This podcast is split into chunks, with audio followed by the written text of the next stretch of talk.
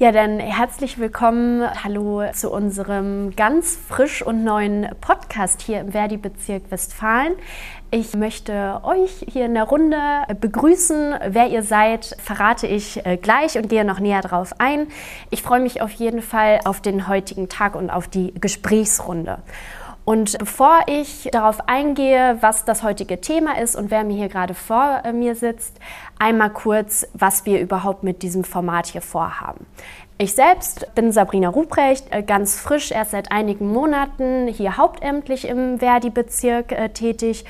Und bevor ich hauptamtlich wurde, war der Verdi-Kosmos immer ja, für mich sehr unübersichtlich. Oder bei einigen Themen wusste ich auch gar nicht so richtig Bescheid. Und das möchten wir mit diesem Podcast jetzt ändern. Einfach ein bisschen Transparenz reinbringen, einige Themen mit Expertinnen und Experten besprechen und äh, diskutieren und so ein bisschen ja, Licht ins Dunkle des Verdi-Kosmos bringen.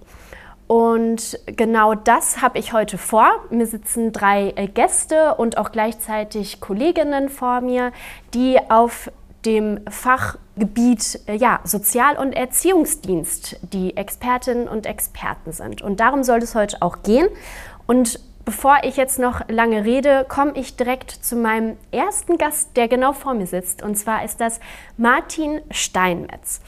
Und um dich ein bisschen besser kennenzulernen, Martin, und auch den Bereich Sozial- und Erziehungsdienst, kannst du uns einmal sagen, welche Berufsgruppen damit eigentlich gemeint sind, wenn man von Sozial- und Erziehungsdienst als Bereich spricht? Ja, das ist, äh, das ist schon ein Klopper, weil ähm, es umfasst ähm, eine Fülle von, von Berufen, die man so ja gar nicht auf dem Schirm hat. Ähm, man spricht dann manchmal von den Leuten, die da im Jugendamt arbeiten im Pflegekinderdienst arbeiten, ähm, im Adoptivkinderdienst, ähm, die in den allgemeinen Diensten arbeiten, die auch Kinder unter Obhut nehmen. Also Sozialarbeiterinnen, äh, Sozialarbeiter, Sozialpädagogen, aber auch Menschen in der Behindertenhilfe. Und dann gibt es daneben auch eine ganz große Gruppe noch von Beschäftigten in den Kindertageseinrichtungen. Kinderpflegerinnen, Kinderpfleger, Erzieherinnen, Erzieher, Sozialpädagoginnen und Sozialpädagogen. Das ähm, ist ein weites Feld und das äh, werden wir sicherlich in der Runde äh, noch weiter besprechen, ähm, was an weiteren Berufsfeldern ähm, in dieser Branche so unterwegs ist. Mm, er hört sich ja sehr heterogen an und sehr weit gefasst. Wie viele Betriebe betreut ihr drei in, im Bezirk Westfalen? Wie viele Beschäftigte sind das um, um den Dreh? Ja, in Betrieben zu sprechen, das ist schwierig. Also wir sind ja aufgrund der Verdi-Struktur in Zuständigkeiten ähm, aufgeteilt. Das heißt, wir betreuen dann erstmal auch Stadtverwaltungen. Mhm. Und ähm, da habe ich hier in Dortmund, in einer Großstadt, ähm, eine komfortable Situation. Ich bin für die Stadtverwaltung Dortmund zuständig. Aber dort gibt es dann das Jugendamt, das Sozialamt, das Gesundheitsamt, das Jobcenter, Fabido als großen Kita-Träger und überall dort arbeiten Menschen aus den Sozial- und Erziehungsdienst berufen. Das ist der Sozialarbeiter im Sozialamt, der entsprechend äh, unterstützt bei Eingliederungshilfen. Und das sind die Menschen, die im Jugendamt arbeiten oder auch im Gesundheitsamt ähm, in der sozialen Arbeit ähm, unterwegs sind, gerade jetzt auch ähm, Corona-mäßig ähm, sich ähm, mit Menschen beschäftigen müssen, ähm, die, wenn ich es mal so sagen darf, am Ende der Nahrungskette stehen. Mhm. Mhm. Dirk ist der Kollege von Martin und auch zuständig im Sozial- und Erziehungsdienst. Und im Gegensatz zu Martin sitzt du an einem anderen Standort. Magst du dazu vielleicht was sagen, wie sich das unterscheidet, also von der Aufteilung in eurem Team als jemand wie Martin, der hier im Standort Dortmund, du im Sauerland in Meschede sitzt? Wie unterscheidet sich das im Sozial- und Erziehungsdienst? Vielleicht auch von äh, den Betrieben, von den Beschäftigten? dort von deinen Tätigkeiten. Ja, erst einmal hallo.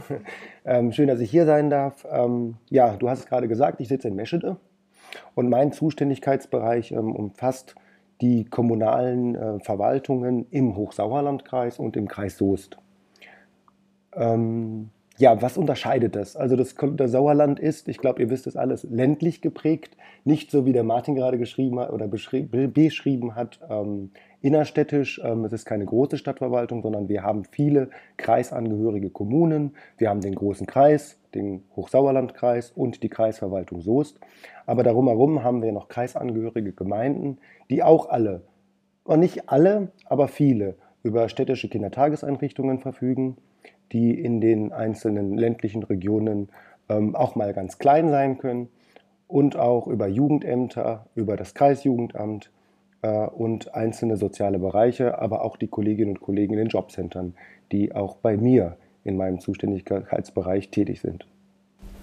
Das ist ja nicht nur ländlich bei dir, sondern ihr habt ja auch noch Berge und das habe ich ja in Dortmund auch nicht. Das ist, das ist richtig. Wir haben auch Kindergärten, die in der Höhe liegen. Genau, wir haben auch ähm, Kindergärten oder Kindertageseinrichtungen, die in der Höhe liegen. Das ist richtig. Auch ein Waldkindergarten. Äh, spannend. Ja, dann kommen wir zur äh, letzten äh, Frau in dieser Runde, Nicole Kürpik. Ähm, Nicole, bei dir ist die Besonderheit. Du bist hauptamtlich hier bei Verdi, die äh, Kollegin von Martin und Dirk, aber du warst, bevor du zu Verdi gekommen bist, warst du selbst äh, in einer Kita zuständig. Ist das richtig? Ja, genau. Ähm, ich bin jetzt seit circa sieben Monaten erst hauptamtlich bei Verdi und war vorher circa 25 Jahre als Erzieherin in einer Kita und zuletzt als stellvertretende Leitung tätig. Das ist richtig, ja. Ja, super spannend, weil du ja einfach im Gegensatz zu uns allen ja eine ganz andere Perspektive auf die Berufsgruppe hast. Magst du vielleicht für jemanden wie mich, äh, ich bin seit ja, ein bisschen mehr als 25 Jahren aus einer Kita raus, magst du vielleicht einmal äh, ja, so so eine Arbeitssituation beschreiben oder so den Arbeitsalltag äh, oder auch mehr über die Arbeitsbelastung von den Beschäftigten, die in dem Bereich arbeiten, erzählen. Ja, okay, wie lange haben wir Zeit? Normalerweise ist es so, es gibt Regelgruppen, das heißt, da sind 25 Kinder von drei bis sechs Jahren oder bis zum Eintritt äh, in die Schule ähm, untergebracht, aber auch U3-Gruppen, der Ausbau wächst und wächst und wächst, aber auch Integrativgruppen. Ähm, das stellt uns natürlich vor besondere Herausforderungen und auch für ähm, unterschiedliche Anforderungen. Man muss sich vorstellen, sitzt du mit 25 Kindern morgens in einer Gruppe beim Frühstück. Ja, der eine schmeißt den Kakao um, der nächste schmiert sein Brot dem Nachbarn in die Haare. ähm, Obst fliegt über die Tische. Ähm, das ist ja Alltag. Ne? Das ist wirklich Alltag und man sitzt da ähm, alleine, ganz oft alleine. Ne, es soll nicht so sein, es ist aber so. Vielleicht sitzt man aber auch zu zweit, wenn man ganz viel Glück hat, zu dritt in der Gruppe und muss erstmal dem Herr werden. Dann klingelt das Telefon, dann kommt die Leitung rein, will irgendwas, dann stehen Eltern vor der Tür, möchten irgendwelche Auskünfte haben, brauchen dringend ein Gespräch. Ähm, und dann dieses Ganze drumherum, aber was eigentlich im Vordergrund steht, ist halt der Bildungsauftrag. Wir haben ja einen Bildungsauftrag. Und es ist gerade jetzt in den letzten Jahren sehr, sehr schwierig, dem nachzukommen. Ja, größten Respekt dafür. Also hört sich nach einer krassen Geräuschkulisse an äh, tagtäglich. Ja, definitiv. Ja, dann sind wir auch direkt beim Thema, nämlich dieses sperrige Wort Sozial- und Erziehungsdienst. Ähm, da stehen jetzt einige Ereignisse vor der Tür. Ähm, aber erstmal vielleicht allgemein äh, zu der Branche oder zu diesem Bereich selbst. Martin, nochmal direkt zu dir. Ähm, du bist ja ein Verdi-Urgestein, kann man ja schon äh, ja, mit äh, Fug und Recht behaupten. Du hast äh, ganz ja schon fast. ja, aber du hast äh, eine ganz lange Berufserfahrung auf dem Buckel, wie man so schön sagt. Und äh, das ist insofern spannend, weil ähm, du über mehrere Jahre, über einen ganz langen Prozess einen Einblick hattest und hast. Kannst du für uns einmal so resümieren, was sich in den letzten Jahren geändert hat, verändert hat. Also wie hat sich in Bezug auf den Sozial- und Erziehungsdienst ähm, die Situation geändert? Also mein erster Gedanke jetzt gerade bei Nicoles Beschreibung war, ähm, das, ist ja, das ist ja sozusagen bezogen auf meine Entwicklung, auf meine Erfahrungen ähm, geschaut, ähm, Idealzustand das sind ja Situationen, die sie geschildert hat, die, die hat man ja vielleicht so erlebt äh, vor Corona. Mhm. Und wenn ich jetzt nur auf die letzten zwei Jahre blicke, dann äh, hat sich der Alltag in Kindertageseinrichtungen ja schon ähm, erheblich verändert.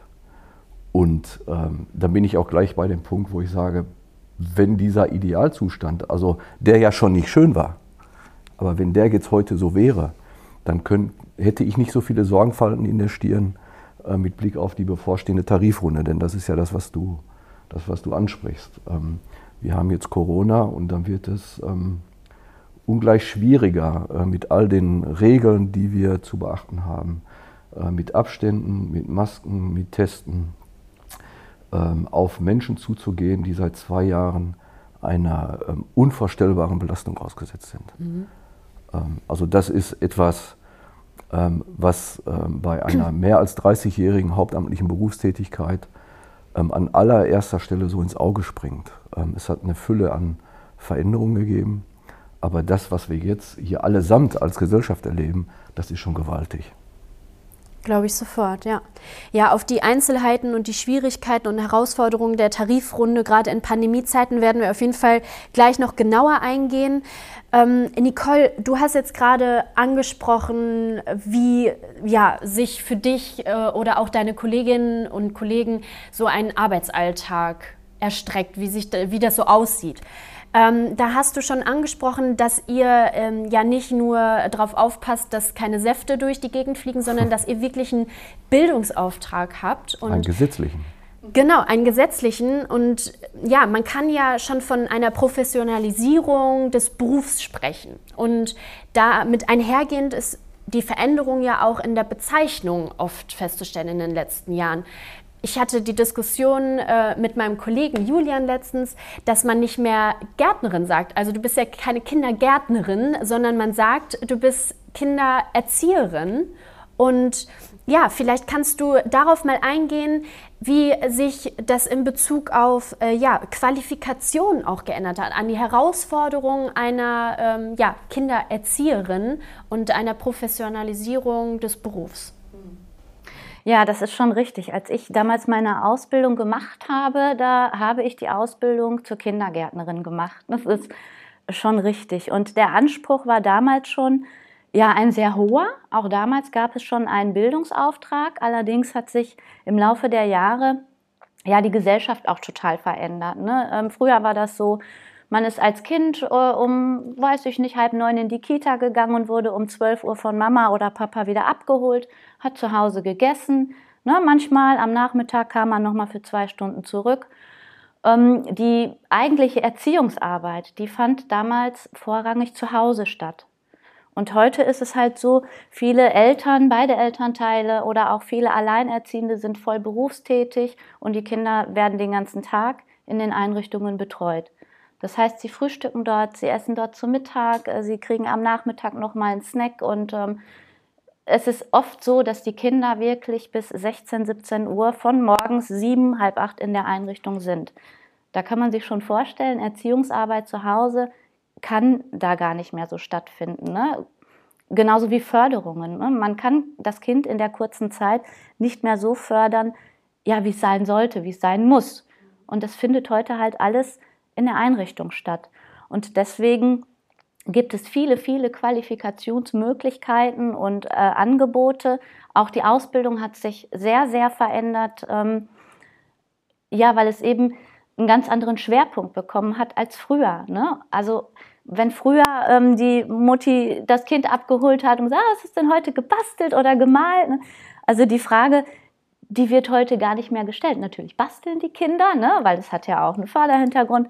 Aber der Schwerpunkt liegt ganz woanders. Ne? Der ist sehr auf, auf ja, soziale ähm, Erziehung gelegt, ne? auf gesellschaftliche Integration und auf die Vorbereitung für die Schule. Und das äh, natürlich ne, bedarf das ähm, einer Anpassung der Ausbildung, der Qualifikation. Das ist auch passiert ja, leider gibt es nicht genug ähm, Möglichkeiten, diese Ausbildung zu machen. Ne? Und wenn es die gibt, unzufriedene Möglichkeiten. Ne? Das ist halt ein großes Problem. Das, das sehe ich sofort, ja. Ähm, also wie ich das erlebt habe in der Vergangenheit, ähm, war das so, dass man immer mehr Aufgaben in die ähm, Kindertageseinrichtung verlagert hat.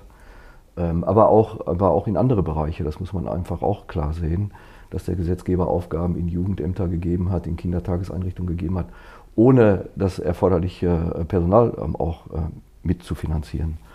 Und ähm, solange wie ich Gewerkschaft denken kann, ähm, streiten wir um Arbeitsbedingungen in Kindertageseinrichtungen, ähm, äh, deklarieren wir, melden wir an einen Fachkräftemangel. Also das ist nicht seit einem Jahr, das ist nicht seit Corona, das ist nicht seit fünf Jahren, das ist soweit ich äh, Gewerkschaft denken kann, ähm, kritisieren wir das.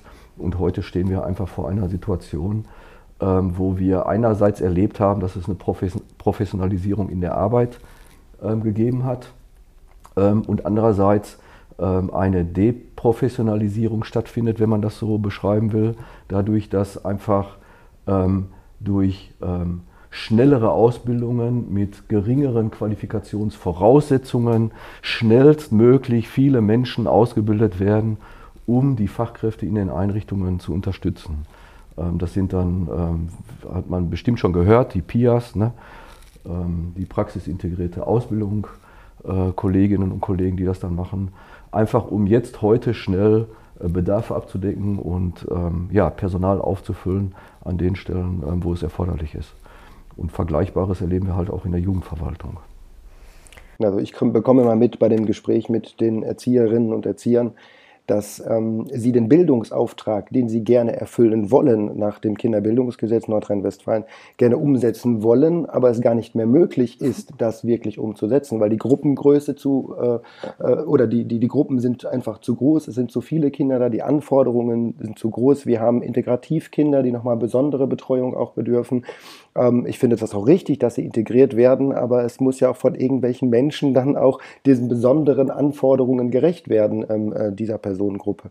Und ähm, die U3-Kinder, ähm, das kann man sich ja auch vorstellen, äh, so wird es mir zumindest gespiegelt von den Kolleginnen und Kollegen, ähm, sorgen auch dafür, ähm, dass es ein erheblich Mehraufwand ist. Es ist ja klar, dass ein Kind, was äh, noch nicht mal selbst laufen kann, sprechen kann, was gefüttert werden muss, äh, eine intensivere äh, Betreuung benötigt und viele sind halt auch ähm, müde, ähm, weil sie feststellen müssen, dass immer viel über ähm, die Kolleginnen und Kollegen in diesem Bereich gesprochen wird, auch in den Sozialämtern und ähm, in Corona wurde auch oft äh, für die Kolleginnen und Kollegen geklatscht auf dem Balkon, aber es hat sich an der Situation nichts verändert. Es wird sukzessive schlechter. Viele Kolleginnen und Kollegen verlassen diesen Bereich, also sie haben sich ähm, zwar damals bewusst entschieden, in einem sozialen Bereich zu arbeiten, ähm, haben aber feststellen müssen, dass es nicht mehr das ist, ähm, was sie sich damals erwünscht haben. Und auch sie können sich kaum vorstellen, diese Belastungssituation bis zur Rente durchzuführen. Und dadurch verlassen einige Kolleginnen und Kollegen ähm,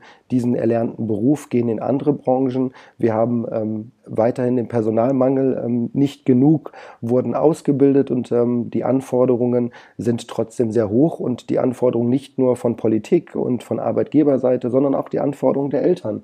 Ähm, die darf man ja auch nicht äh, ganz vergessen. Ähm, viele Eltern, ähm, so habe ich das mitgekriegt ähm, und Nicole hat es gerade auch schön beschrieben, geben das Kind morgens ab und erhoffen sich, dass ja im Laufe der Zeit äh, ein äh, gut gebildetes und für die Schule vorbereitetes Kind dann äh, fertig nach Hause kommt ähm, äh, ohne noch selbst viel Engagement da reinzustecken. Das sage ich jetzt einfach mal so als Außenstehender, so wie ich das betrachte oder beziehungsweise wie Menschen mir das auch ähm, sagen, dass halt die Erziehung, die früher noch auch äh, im, in, im familiären Bezug gemacht wurde, auch oftmals jetzt von einigen Eltern, auch aus, aufgrund ihrer Situationen, das dürfen wir nicht verkennen, ähm, viele Alleinerziehende, die auch berufstätig sind, ähm, ähm, aber auch nicht, wenn sie alleinerziehend sind, sondern es ist die gängige Praxis, dass nicht einer nur noch arbeitet, sondern beide äh, berufstätig sind, ähm, dass die Arbeitszeiten sich ja total verändert haben, auch viele abhängig Beschäftigte nicht mehr den klassischen 8 bis 16 Uhr Schicht haben, sondern da auch ähm, ganz starke Veränderungen stattgefunden haben, die Flexibilisierung der Arbeitswelt.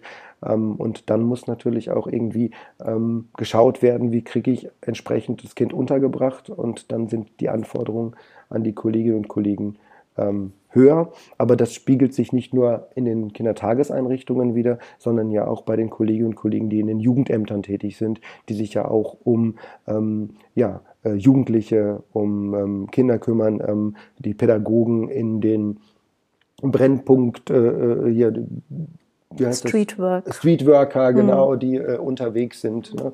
ähm, die Angebote machen und ähm, die haben, glaube ich, auch nochmal einen größeren Auftrag jetzt, ähm, weil oftmals Jugendliche auf sich selbst gestellt sind. Ähm, zu Hause ist nichts los, da ist nämlich keiner. Die Menschen sind arbeiten und ähm, dieses fängt ja dann auch der Streetworker, die Streetworkerin auf.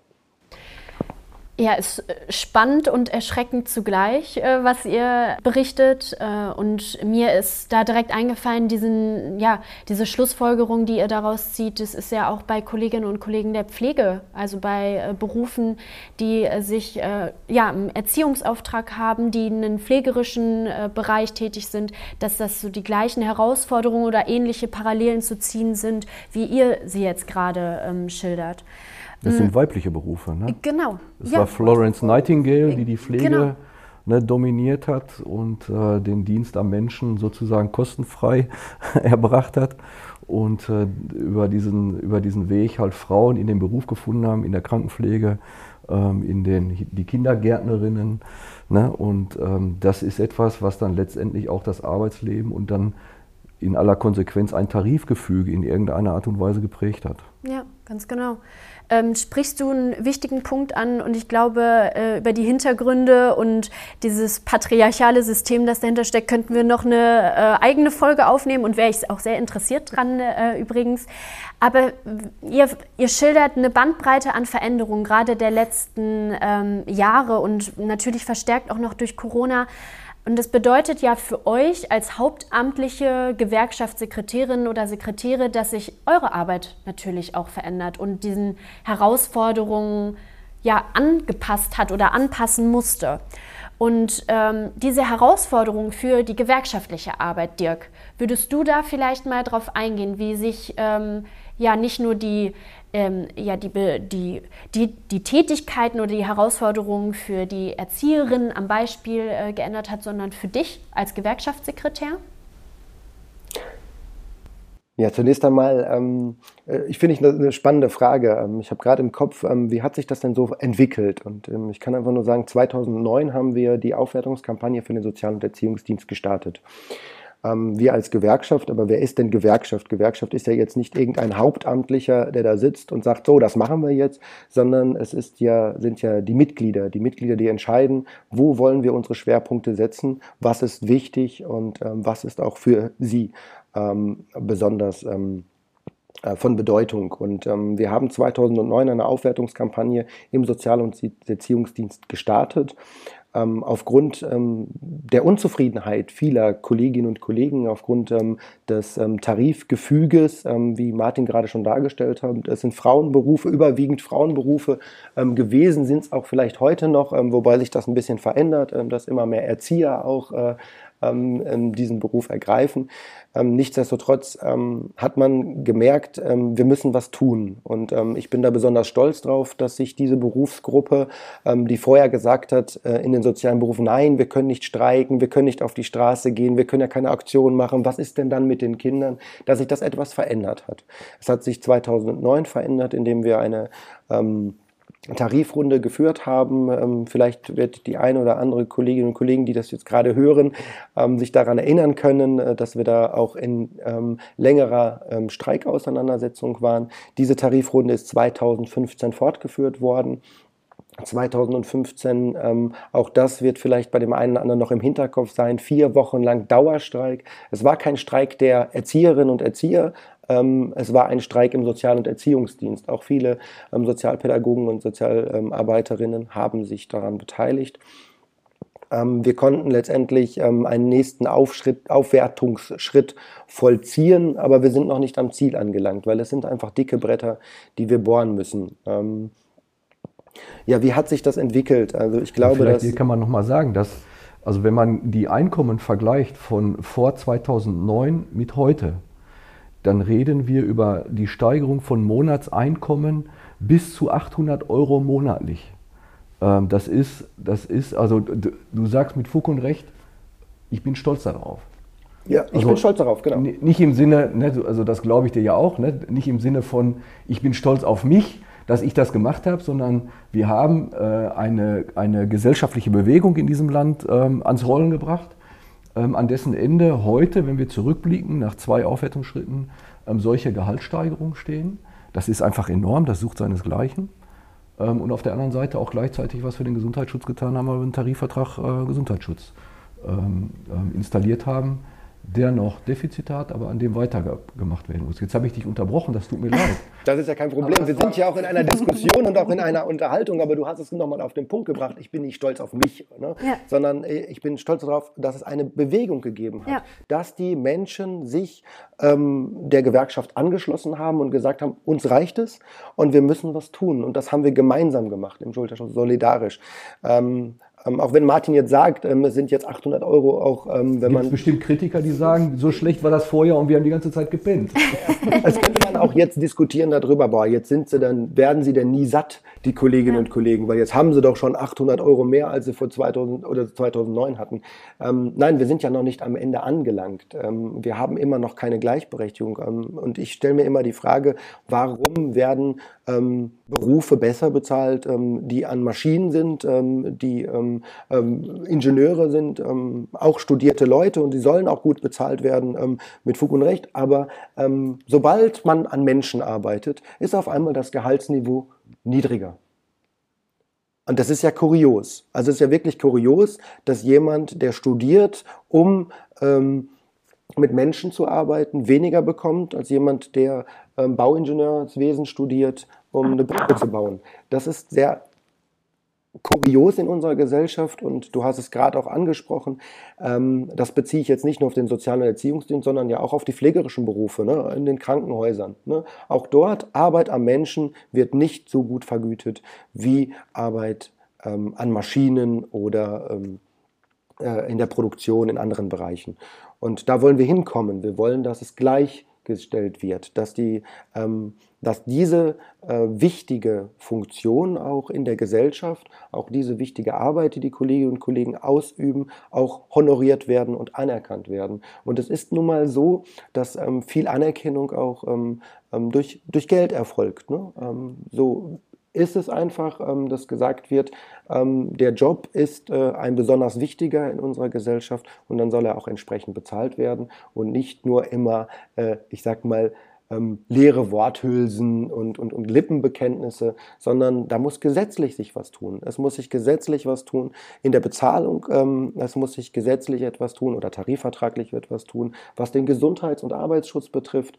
Ähm, wir brauchen äh, bessere Rahmenbedingungen für die Kolleginnen und Kollegen, ähm, um ihren Job auch so auszuüben, dass sie ihn auch bis zur Rente ausüben können ähm, und auch, dass sie den so ausüben können, wie es ja nicht nur die Politik will äh, und im Kinderbildungsgesetz zum Beispiel vorgeschrieben hat, sondern wie es auch der Anspruch der Gesellschaft ist, dass die Kinder auf das Leben anständig vorbereitet werden und das ist am besten in der frühkindlichen Bildung zu leisten.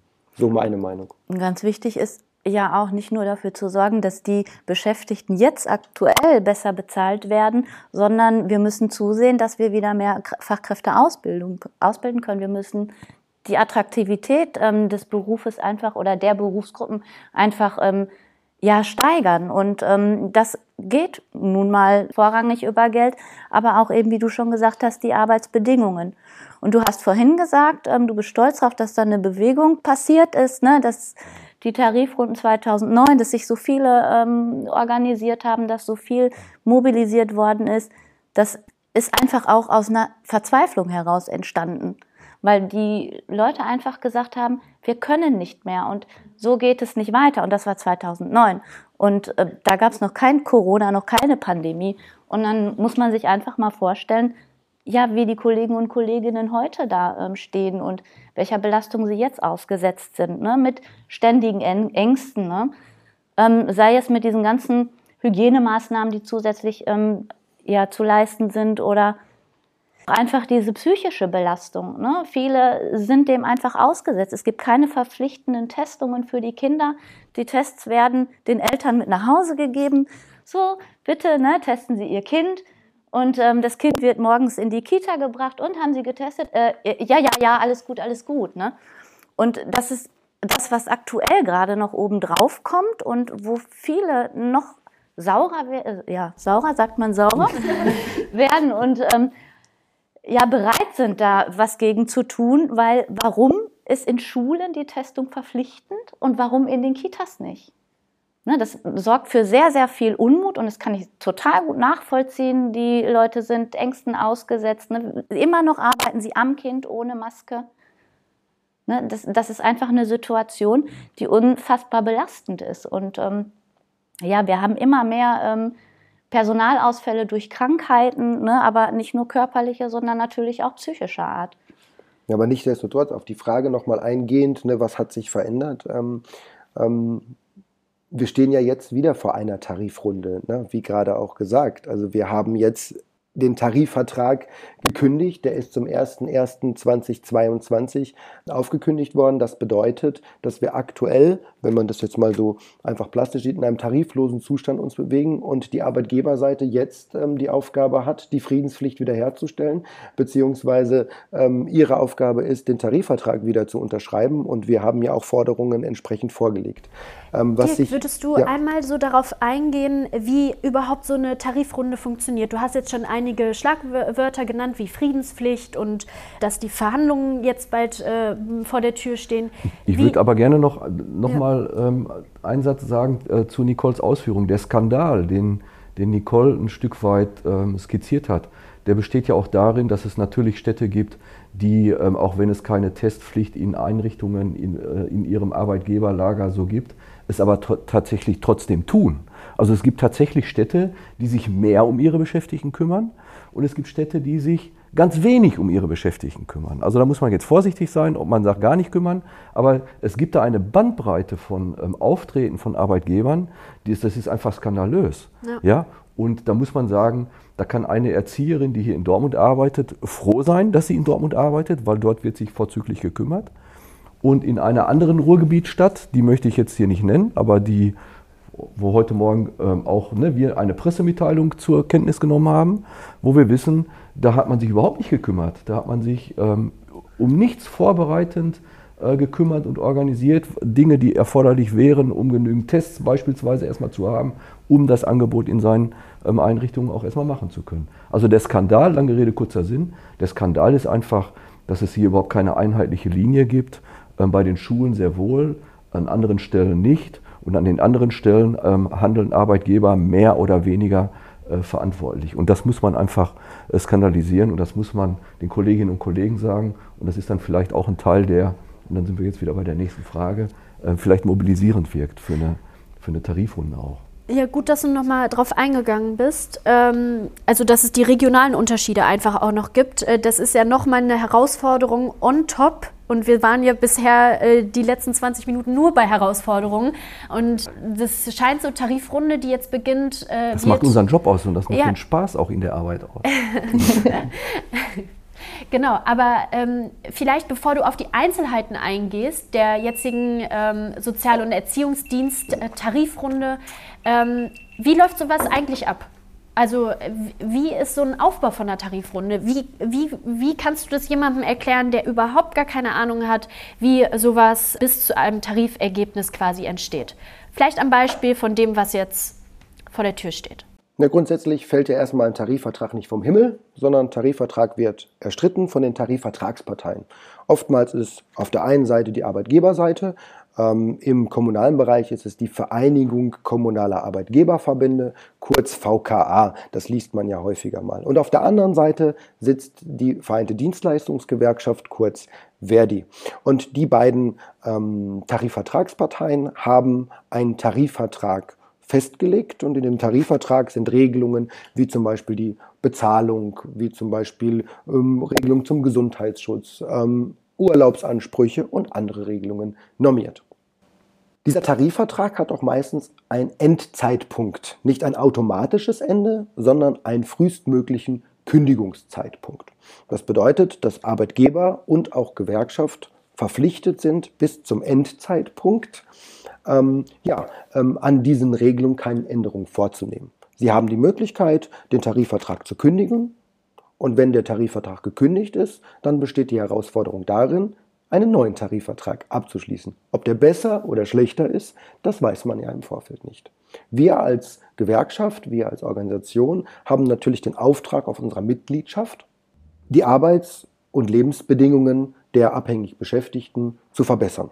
Das ist ja auch die Definition quasi von Gewerkschaften, dass man die Arbeits- und Lebensbedingungen von abhängig Beschäftigten verbessert und sich dafür zusammenschließen kann. Der Zusammenschluss der Beschäftigten ist ja Gewerkschaft.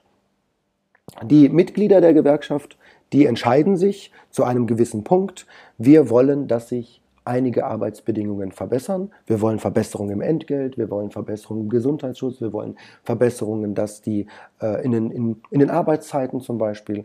Und das wird in den ehrenamtlichen Kreisen unter den Mitgliedern diskutiert. Man diskutiert eine Forderung, die wir dann an die Arbeitgeberseite richten, verbunden mit der Kündigung des Tarifvertrages. Kann das nur eine Forderung sein oder können das x-beliebig viele sein? Das können x-beliebig viele Forderungen sein. Man muss aber immer im Blick haben, was ist denn auch unterm Strich durchsetzbar und umsetzbar. Also, ne, weil man kann viel fordern, aber letztendlich ähm, haben wir auch auf der anderen Seite einen Arbeitgeber, der nicht nur, wie es vielleicht früher mal war, auch sagt, zu Recht fordert ihr was, aber nicht so hoch, ähm, wir kommen ähm, euch da entgegen, sondern der mittlerweile sagt, nö, eure Forderungen sind skandalös und wir haben eigene Forderungen. Wir wollen nämlich nicht, dass das Niveau gehalten wird, sondern gegebenenfalls noch Absenkung erfolgt. Also, ich nehme ein Beispiel. Wir hatten mal eine 39-Stunden-Woche, eine 38,5-Stunden-Woche im öffentlichen Dienst. Ältere Beschäftigte werden noch wissen als Vollzeit. Die haben wir nicht mehr. Das ist die 39-Stunden-Woche. Wir hatten mal 100% Sonderzuwendung Weihnachten. Die haben wir nicht mehr. Es ist herabgesenkt worden. Also auch das zeigt, was im Tarifvertrag steht, muss nicht immer ähm, ähm, erhalten bleiben und was aufgesattelt werden, sondern wir sind auch in der Verpflichtung, was zu verteidigen. Die Mitglieder stellen also eine Forderung auf, in dem Fall die betroffenen Mitglieder aus dem Sozial- und Erziehungsdienst, die in Verdi organisiert sind. Und wir Unsere Bundestarifkommission leitet das dann an die Verhandlungsführung weiter, der Arbeitgeberseite. Der Tarifvertrag ist gekündigt. Das bedeutet, wir haben ab jetzt die Möglichkeit, auch entsprechend unsere gewerkschaftlichen Möglichkeiten zu nutzen. Das heißt, Aktionen zu machen, das heißt, ähm, auch Druck auf die Straße zu bringen, gegebenenfalls zu streiken. Man hat sich darauf verständigt, dass es drei Verhandlungsrunden erstmal geben soll. Ähm, die erste Verhandlungsrunde ist am 25. Februar. Sie sollte erst im Januar stattfinden, aber man hat es dann verschoben auf den 25. Februar. Da wird sich Arbeitgeberseite und Verdi erstmalig, also unsere Verhandlungsführung, erstmalig zusammensetzen und über unsere Forderungen diskutieren und sprechen. Dann wird sich zeigen, wie die Arbeitgeberseite ähm, diese aufnimmt und was sie dazu zu sagen haben, ob sie den Kolleginnen und Kollegen entgegenkommt, ob sie sagen, ja, das sehen wir genauso, wir brauchen dort einen weiteren Aufwertungsschritt oder ob sie blockieren. Das kann ich ja jetzt im Moment noch nicht wissen, weil ich habe ja keine Glaskugel. Die Wahrscheinlichkeit ist aber hoch ähm, aus der äh, zurückliegenden Erfahrungen, dass die Arbeitgeberseite jetzt nicht in die Hände klatscht und sagt, super, wir machen das Portemonnaie auf wir erhöhen die, die, die, die Entgelte der Beschäftigten, der betroffenen Beschäftigten und wir tun auch noch was ähm, für, eine bessere, für bessere Rahmenbedingungen. Ähm, das glaube ich nicht aufgrund meiner Erfahrung und ich sehe Martin nicken. er glaubt es, glaube ich, auch nicht. Ähm, ja, wir wissen ja, wie es in der Vergangenheit war. Genau. Und also wir haben vier Wochen gestreikt und ähm, im Arbeitgeberlager war man der Auffassung, das läuft sich tot, lass die mal streiken. Es gab ja keine Angebote. Ja. Und wenn man jetzt heute auf die Situation guckt, dann kann ich mir vorstellen, dass das Arbeitgeberlager denkt, dass die Pandemie in ihre Hände spielt und nicht in unsere Hände. Das könnte eine Denke sein und das würde maßgeblich den Verlauf der Tarifverhandlungen ja ähm, beeinflussen. Genau, aber was passiert jetzt? Und jetzt haben wir die Chance oder auch die Möglichkeit, also was heißt wir? Ne? Die betroffenen Beschäftigten, die betroffenen Kolleginnen und Kollegen haben jetzt die Möglichkeit, auch der Arbeitgeberseite zu signalisieren, dass sie es ernst meinen dass sie es ernst meinen, dass sie trotz Pandemie auch bereit sein, nötigenfalls. Also wir wollen niemals streiken. Das ist ja jetzt nicht so, dass wir das zum Selbstzweck machen, sondern das ist das einzige Mittel, was abhängig Beschäftigte haben, um Druck in eine Tarifverhandlung zu bekommen. Aber wichtig ist, dass die Kolleginnen und Kollegen jetzt schon signalisieren, ja, wir wären im Falle eines Falles bereit. Und auch signalisieren, wir schließen uns zusammen, wir tauschen uns aus, wir machen Aktionen, wir mobilisieren uns damit wir, falls die Tarifrunde nicht ein Selbstläufer wird, wovon wir alle ausgehen, dann auch die Möglichkeit besteht, Druck aufzubauen. Und ähm, in dieser Phase befinden wir uns. Ähm, die Corona-Pandemie macht es natürlich schwieriger, weil wir nicht so in den Austausch kommen, wirklich eins zu eins, äh, durch Betretungsverbote, auch durch ähm, ähm, ähm Kontaktbeschränkungen. In den Einrichtungen. Auch die Erzieherinnen und auch die Sozialpädagogen sind auch oftmals, oder Sozialpädagogen, Sozialarbeiterinnen, sind oftmals im Homeoffice, die können sich nicht so austauschen. Aber unsere Aufgabe ist es jetzt, das Thema zum Thema zu machen, ähm, den Kolleginnen und Kollegen die Forderungen, die wir aufgestellt haben, mitzuteilen und ihnen auch zu sagen, ähm, schließt euch zusammen, organisiert euch gewerkschaftlich und lasst es die Arbeitgeberseite wissen, dass sie schnell zu einem Ergebnis kommt, dass sie schnell die Friedenspflicht wiederherstellt. Das bedeutet, dass sie den, unseren Forderungen entspricht, den Tarifvertrag unterschreiben und dass wir dann auch wieder ähm, in normales Fahrwasser gelangen. Ja, du hattest es jetzt ganz äh, schön gesagt, an welchem Punkt wir uns alle gerade befinden in dieser Tarifrunde. Und ich weiß, dass ihr schon ja, seit Wochen Gespräche führt mit den Kolleginnen und Kollegen. Nicole, du warst quasi am Tor, du warst am Zaun, weil Dirk hat es schon gesagt, ihr dürft äh, die Betriebe nicht betreten, aber ihr versucht trotzdem ja Gespräche zu führen. Kannst du uns vielleicht sagen, was so die ein oder zwei Konfliktthemen sind, oder vielleicht hast du auch drei oder vier, äh, die die Menschen jetzt gerade in dieser Krisenzeit, kann man ja sagen, vor allem bewegt? Mhm.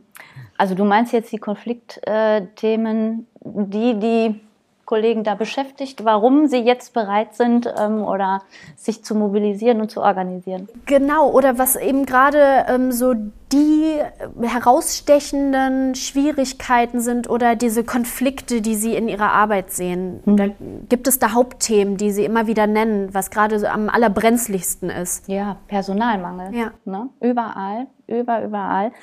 Ähm, ich betreue eine Kita, ähm, das ist eine sehr kleine Kita, die hat nur zwei Gruppen und ähm, in den letzten Wochen wurden diese zwei Gruppen von zwei Fachkräften und einer Ergänzungskraft betreut. Also alle beide, nicht jeweils. Ne? Und das ist was, das ähm, fällt in einer Kleinkita natürlich viel, viel mehr auf, weil die keine Möglichkeiten haben, Personal hin und her zu schieben. Aber auch in den anderen Kitas, in den größeren, in den drei, vier, fünf, sechsgruppigen Einrichtungen ähm, fällt das natürlich auf. Ne, dass Leute fehlen und es fehlen überall. Immer, wenn ich anrufe oder hingehe, und wie geht's euch? Oh, hör bloß auf. Ne? mir fehlen schon wieder Leute und wir sind schon wieder. Und da sind schon wieder zwei Kolleginnen jeweils allein in der Gruppe ne, mit 25 Kindern. Und ähm, das zieht sich so durch. Das ist das Hauptthema. Und ähm, das nächste Thema ist, wie ich eben schon gesagt habe, diese belastende Situation mit diesem Virus, ne, mit diesen nicht vorhandenen Schutzvorkehrungen ähm, durch, ähm, ja, durch die Politik, durch die Arbeitgeber.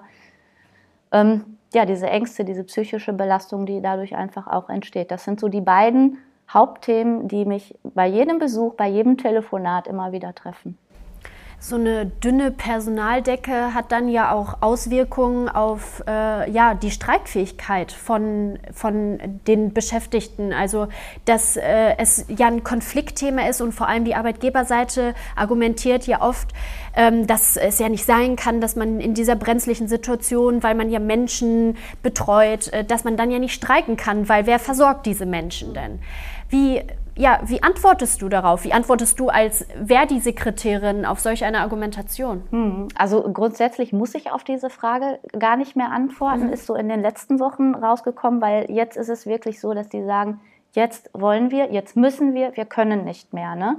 Und ähm, ansonsten vorher habe ich halt immer gesagt, na ja, Leute, aber wenn ihr jetzt nicht euch organisiert und wenn ihr euch jetzt nicht die Kräfte zusammenrafft und ähm, was dagegen tut und an eure Bedürfnisse denkt, ähm, was wird sich dann ändern? Nichts. Ne? Und ähm, das ist in den Köpfen immer vermehrter drin, aber jetzt gerade durch die Belastung ist es wirklich so, dass sie sagen, ist mir völlig egal und ähm, wir können nicht mehr und wir möchten jetzt, dass sich was ändert. Wir müssen, dass sich was ändert. Ansonsten, ähm, ja, wie der Dirk vorhin auch schon sagte, verlassen viele Kollegen oder Kolleginnen einfach den Beruf und wechseln. Ne, und bei einem Fachkräftemangel von, weiß ich nicht, was 173.000 oder so ist rausgekommen, bundesweit und ähm, die fehlen. Und wenn da jetzt nur keine Ahnung, 2% sagen, ich mache nicht mehr mit. Mhm. Ne? Was Klar. das für Auswirkungen hat, kann man sich ja vorstellen. Ja, aber lass mich vielleicht äh, eins noch sagen, ähm, weil du das äh, so angesprochen hast. Wir dürfen nicht in die Einrichtung. Da, da, ist mir wichtig festzustellen, dass wir die Regeln akzeptieren. Also das, was Klar. staatlicherseits ähm, angeordnet wird. Ähm, und wir haben überhaupt gar kein Interesse daran, ähm, die Krise dadurch zu verschärfen, dass wir als Virentreiber von Einrichtung zu Einrichtung fahren. Ähm, wir akzeptieren da ähm, alles, womit wir äh, in diesem Sinne, alles, womit wir konfrontiert sind. Ähm, wir beachten das und wir haben uns mittlerweile entsprechend aufgestellt, um anders in Kontakt zu kommen. Aber ich glaube, dass das eine wichtige Botschaft ist, nochmal zu sagen. Ja. Dass das doof ist, nicht rein zu dürfen, aber gleichzeitig auch akzeptiert wird. Nichtsdestotrotz, gerade nochmal, was Nicole gesagt hat, Streikrecht ist ein Grundrecht. Ja. Und jeder hat ein Recht auf Streik. Und in der Verantwortung liegt es nicht des einzelnen Beschäftigten oder der Kita-Leitung oder wer auch immer, sondern des Arbeitgebers. Und der Arbeitgeber ist der Bürgermeister, der Oberbürgermeister, die Überbürgermeisterin, äh, die Bürgermeisterin und niemand anderes. Und in der Verantwortung ist die Politik, ne, die ähm, auch die Möglichkeit hat, da auch entsprechende Weichen zu stellen. Nicht die Beschäftigten. Die Beschäftigten nehmen einfach ihr Grundrecht wahr. Und das soll auch so sein und das ist auch richtig so. Und sie brauchen sich keinen Kopf darüber machen, ob denn der Streik jetzt erlaubt ist oder nicht erlaubt ist, ähm, ob das jetzt richtig ist oder falsch ist. Wenn die Gewerkschaft zum Streik aufruft, dann haben sie ein Recht daran teilzunehmen. Und wenn es zu Problemen in den Einrichtungen, im Jugendamt oder sonstiges kommt, dann hat das der Arbeitgeber zu regeln. Und der kann das regeln, aber nicht mit den Beschäftigten. Der kann das gerne mit uns regeln. Das ist auch der Job eines hauptamtlichen Beschäftigten, ähm, dass sie uns anschreiben und wir können dann überlegen, ob eine Notdienstvereinbarung in diesen Fällen Sinn macht oder nicht Sinn macht. Aber das sollte nicht auf den Rücken der Beschäftigten ausgetragen werden. Die Beschäftigten folgen nur ihrem Recht. Und das nehmen sie auch nur in Anspruch. Und ich finde, das ist ganz wichtig, dass das äh, Gott sei Dank so ist dass wir in Deutschland streiken auch dürfen und es niemand verbieten kann. Ja, schön, dass du es nochmal klar gemacht hast. Ähm, da sind wir, wir sind ja voll im Thema der gerade jetzt beginnenden Tarifrunde. Vielleicht, Martin, könntest du noch einmal sagen, was die Forderungen sind, die die Kolleginnen und Kollegen äh, für sich aufgestellt haben, herausgefunden haben und äh, jetzt zur Forderung bringen? Also wir, wir sind, ähm, das ist jetzt vielleicht äh, ein bisschen schwierig für die Zuhörerinnen und Zuhörer, äh, wir sind ja eigentlich schon im letzten Jahr in die Tarifrunde mhm. gestartet und haben die dann ja aus äh, Pandemiegründen und anderen Gründen in dieses Jahr verschoben. Insofern hatten wir schon einen elf Punkte umfassenden Forderungskatalog, den wir in den letzten Monaten in unserer ähm, betroffenen Mitgliedschaft Sozialerziehungsdienst nochmal zur Diskussion gestellt haben. Und dabei ist ja dann auch rausgekommen, dass die Kolleginnen und Kollegen Wert legen nochmal auf ähm, personelle äh, Besserstellungen. Und ähm, insofern sind äh, ergänzend aufgenommen worden, äh, neben den elf Forderungen, ähm, Freistellungszeiten, Verfügungszeiten, ähm, also irgendetwas, wo man in dem Bereich ähm, Arbeitszeit, Urlaubszeit, ähm, Vorbereitungszeit in den Einrichtungen, wie in den Schulen muss man, ne, da, da, ist es ja legitim, dass sich Lehrer ne, nicht in ihrer vollen Umfang der Arbeitszeit ähm, in der Schule aufhalten, sondern sich vorbereiten, ähm, sowas auch für den, für den Sozialerziehungsdienst zu fordern. Also dieser Teil ist ergänzt worden und dann haben wir eine Fülle von Forderungen, die mit der ähm, Bezahlung einhergehen. Wir haben, wenn man das ja, für Zuhörer jetzt äh, äh, formulieren will, ähm, Ungereimtheiten, Unklarheiten, Unsauberkeiten ähm, im Tarifrecht formuliert. Die wollen wir klarer stellen. Ähm, wir haben ähm, die Situation, dass ähm, die äh, Kinderpflegerinnen nach unserer Auffassung viel zu niedrig eingruppiert sind. Da haben wir eine Forderung aufgemacht, dass es da einfach eine Entgeltgruppe äh, mehr geben muss. Ähm, wir haben die Situation, dass wir ähm, an bestimmten Stellen ähm, Einrichtungsleitungen in kleinen Einrichtungen beschäftigt haben, die kriegen nicht mehr Geld als eine Erzieherin in einer schwierigen Tätigkeit. Das heißt, da muss an diesem Tätigkeitsmerkmal muss was passieren für diese Einrichtungsleitung, sonst muss man sich die Frage stellen, warum soll ich eine Einrichtung leiten, wenn ich da nicht mehr Geld für äh, bekomme. Und ähm, so ist es ein, ein, ein ähm, Strauß von ja, Entgeltforderungen ähm, und wie gesagt Arbeitsbedingungsforderungen, ähm, die wir gestellt haben, die den Kolleginnen und Kollegen auch äh, bekannt sind und äh, damit gehen wir jetzt, damit gehen wir jetzt ähm, in die Auseinandersetzung. Ergänzend dazu noch, ähm, es sind nicht nur Ungereimtheiten, sondern es sind auch klassische Schlechterstellungen. Also wir haben zum Beispiel eine Schlechterstellung beim Stufenaufstieg. Ne? Also sie sind schlechter gestellt als die Kommunalbeschäftigten, ähm, die in der Verwaltung sitzen. Ähm, die Verwaltungsbeschäftigten, ähm, es gibt äh, im Tarifvertrag ähm, eine Regel, es gibt Stufenlaufzeiten, die man durchlaufen muss, um dann auch eine Stufe höher zu kommen. Das ist mit mehr Entgelt hinterlegt. Und die Stufenlaufzeiten im Sozial- und Erziehungsdienst sind länger. Und es gibt keine, für mich jetzt als Außenstehender, keine sachliche Begründung dafür. Warum werden Erzieherinnen und Erzieher, Sozialpädagogen und Sozialarbeiterinnen ähm, schlechter gestellt, als wenn man in der allgemeinen Kommunalverwaltung beschäftigt ist? Und ähm, auch das wollen wir ausmerzen und da auch eine ähm, Gleichbehandlung im Tarifvertrag normieren. Ähm, für all diejenigen, die sich da noch genauer informieren wollen, gibt es den Forderungskatalog oder die elf Punkte, die Martin gerade angesprochen hat, äh, gibt es online noch. Die werden wir auch äh, mit hochladen, dass es jeder ähm, sich nochmal äh, genauestens anschauen kann.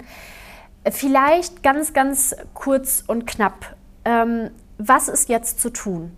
damit diese Tarifrunde bei all den Herausforderungen, die diese Zeit gerade mit sich bringt, ja, erfolgreich abläuft und endet.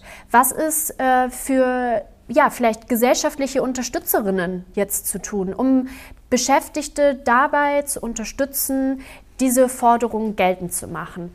Nicole. Was, was könntest du von Unterstützung oder was würdest du Unterstützerinnen ähm, sagen? Wie kann, können sie den Beschäftigten eine Hilfe sein in dieser Tarifauseinandersetzung? Hm.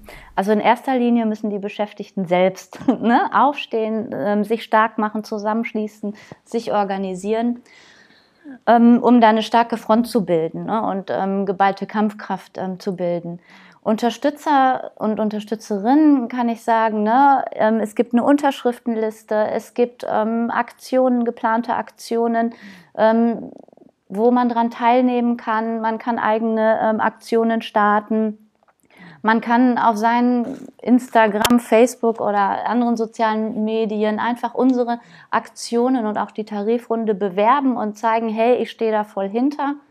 Ne, ich unterstütze euch da. Damit wäre uns schon ja ein ganzes Stück auch geholfen oder den Beschäftigten. Das ist ganz wichtig, ne, dass wir eben auch nicht nur aus dem Kreis der Beschäftigten ähm, die Stimmen hören, sondern eben auch von außen, ne, von Leuten, die in der Öffentlichkeit einen Namen haben, ein Gesicht zeigen und das eben auch für ähm, unsere Sache jetzt hier geben. Du hattest es jetzt gerade schon ähm, an, angedeutet, ähm, dass es ja, dass die Beschäftigten sich organisieren und äh, stark machen müssen. Aber was ist zu tun in den Betrieben jetzt? Dir ganz kurz und knapp, was, was ist jetzt zu tun? Jetzt ist zu tun, das Thema zum Thema machen. Also miteinander zu diskutieren, miteinander zu sprechen und miteinander auch sich auf einen Sachstand zu bringen. Und ich finde es ganz wichtig, wir haben ein Mittel der Tarifbotschafter. Das sind Menschen, die im Betrieb sind. Das sind Menschen, die ganz live Informationen aus der Verhandlungskommission bekommen, die von uns ne, ähm, ähm, immer mit Informationen gespickt werden. Davon brauchen wir mehr. Wir brauchen Beschäftigte, die sich bereit erklären, auch Sprecherinnen und Sprecher der Einrichtung zu werden, in den Jugendämtern zu werden, die Tarifbotschafterinnen und Tarifbotschafter werden. Und ich finde es ganz wichtig, dass das Thema Thema wird, platziert wird. Ohne das Zusammenschließen der Kolleginnen und Kollegen wird es nicht erfolgreich. Und das müssen Sie sich klar sein. Es wird sich nichts ändern, wenn Sie sich nicht gewerkschaftlich organisieren. Das ist für mich Fakt. Martin, man macht einen kleinen Abschluss und sagt, äh, ja, vielleicht Kolleginnen und Kollegen noch ein paar Worte. Was würdest du den Kolleginnen und Kollegen sagen? Man macht einen Abschluss? Wie ja, wie so ein kleiner Abschluss. Frage also so nach dem Motto, hm. wie bei so einer Misswahl. Da haben ja auch immer noch so, die Misses haben immer noch so ein Abschlusswort und dann wünschen sich alle Weltfrieden. so. Na, das, das, das, ist ja schon, also das ist ja schon äh, herausragend, was du jetzt an Frage stellst und was letztendlich dann ja auch in der Parallelität zur Misswahl ähm, äh, zum Tragen kommen. Also ich, ich, ich, ich muss den Kollegen sagen, guckt auf euch selbst, es geht um euch. Ja. Und niemand außer ihr selber werdet ähm, dafür sorgen können, ähm, dass es bessere Arbeitsbedingungen gibt. Und zu glauben, dass ein, ein Bürger, der auf die Unterstützung des Sozialarbeiters beim Sozialamt angewiesen ist, derjenige ist, der ihn unterstützt für ein besseres äh, ähm, Tarifergebnis. Ähm, das kann man glauben, das kann man aber auch lassen. Ähm, glauben tut man in der Kirche, in der Religion. Ähm, hier geht es um ganz handfeste Dinge und da müssen wir für einen Tarifvertrag streiten und kämpfen. Und das ist dann eben das, was ich denen äh, sage an dieser Stelle seid ihr jetzt in aller Solidarität natürlich auch gefragt, für euch selber einzutreten. Niemand anderes wird es für euch richten. Wir schaffen den Rahmen. Dirk, wünschst du dir Weltfrieden oder was möchtest du sagen? Weltfrieden finde ich gut. Ja. Also ähm, würde ich mir, wenn ich mir wünschen könnte, würde ich es mir wünschen, ähm, für die Tarifrunde bezogen, dass die Menschen jetzt merken, der Tarifvertrag ist gekündigt. Es gibt kein Zurück mehr, es geht nur noch nach vorne. Und das bedeutet, mobilisiert euch, schließt euch zusammen, macht mit und es kann auch eine Menge Spaß machen. Das haben wir 2015 ähm, auch erleben dürfen, dass auch eine Tarifauseinandersetzung zusammenschweißt und auch perspektivisch vieles Gutes bringt. Also macht mit. Wunderschöner Abschluss. Ich danke euch allen dreien für dieses äh, sehr, sehr nette Gespräch. Ich habe äh, viel gelernt und ich hoffe, die Hörerinnen und Hörer auch. Und äh, bedanke mich und bis bald. Bis bald. Tschüss. Ciao. Tschüss.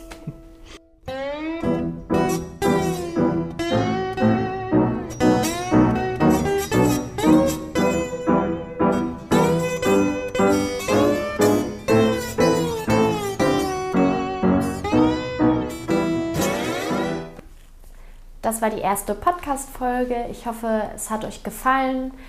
Ihr findet uns auf den sozialen Medien, also lasst gerne einen Kommentar da oder falls ihr Ideen habt, wir freuen uns auf jeden Fall auf euer Feedback. Wir werden in vier Wochen eine neue Folge senden und freuen uns, wenn ihr zahlreich zuhört. Bleibt gesund, macht's gut!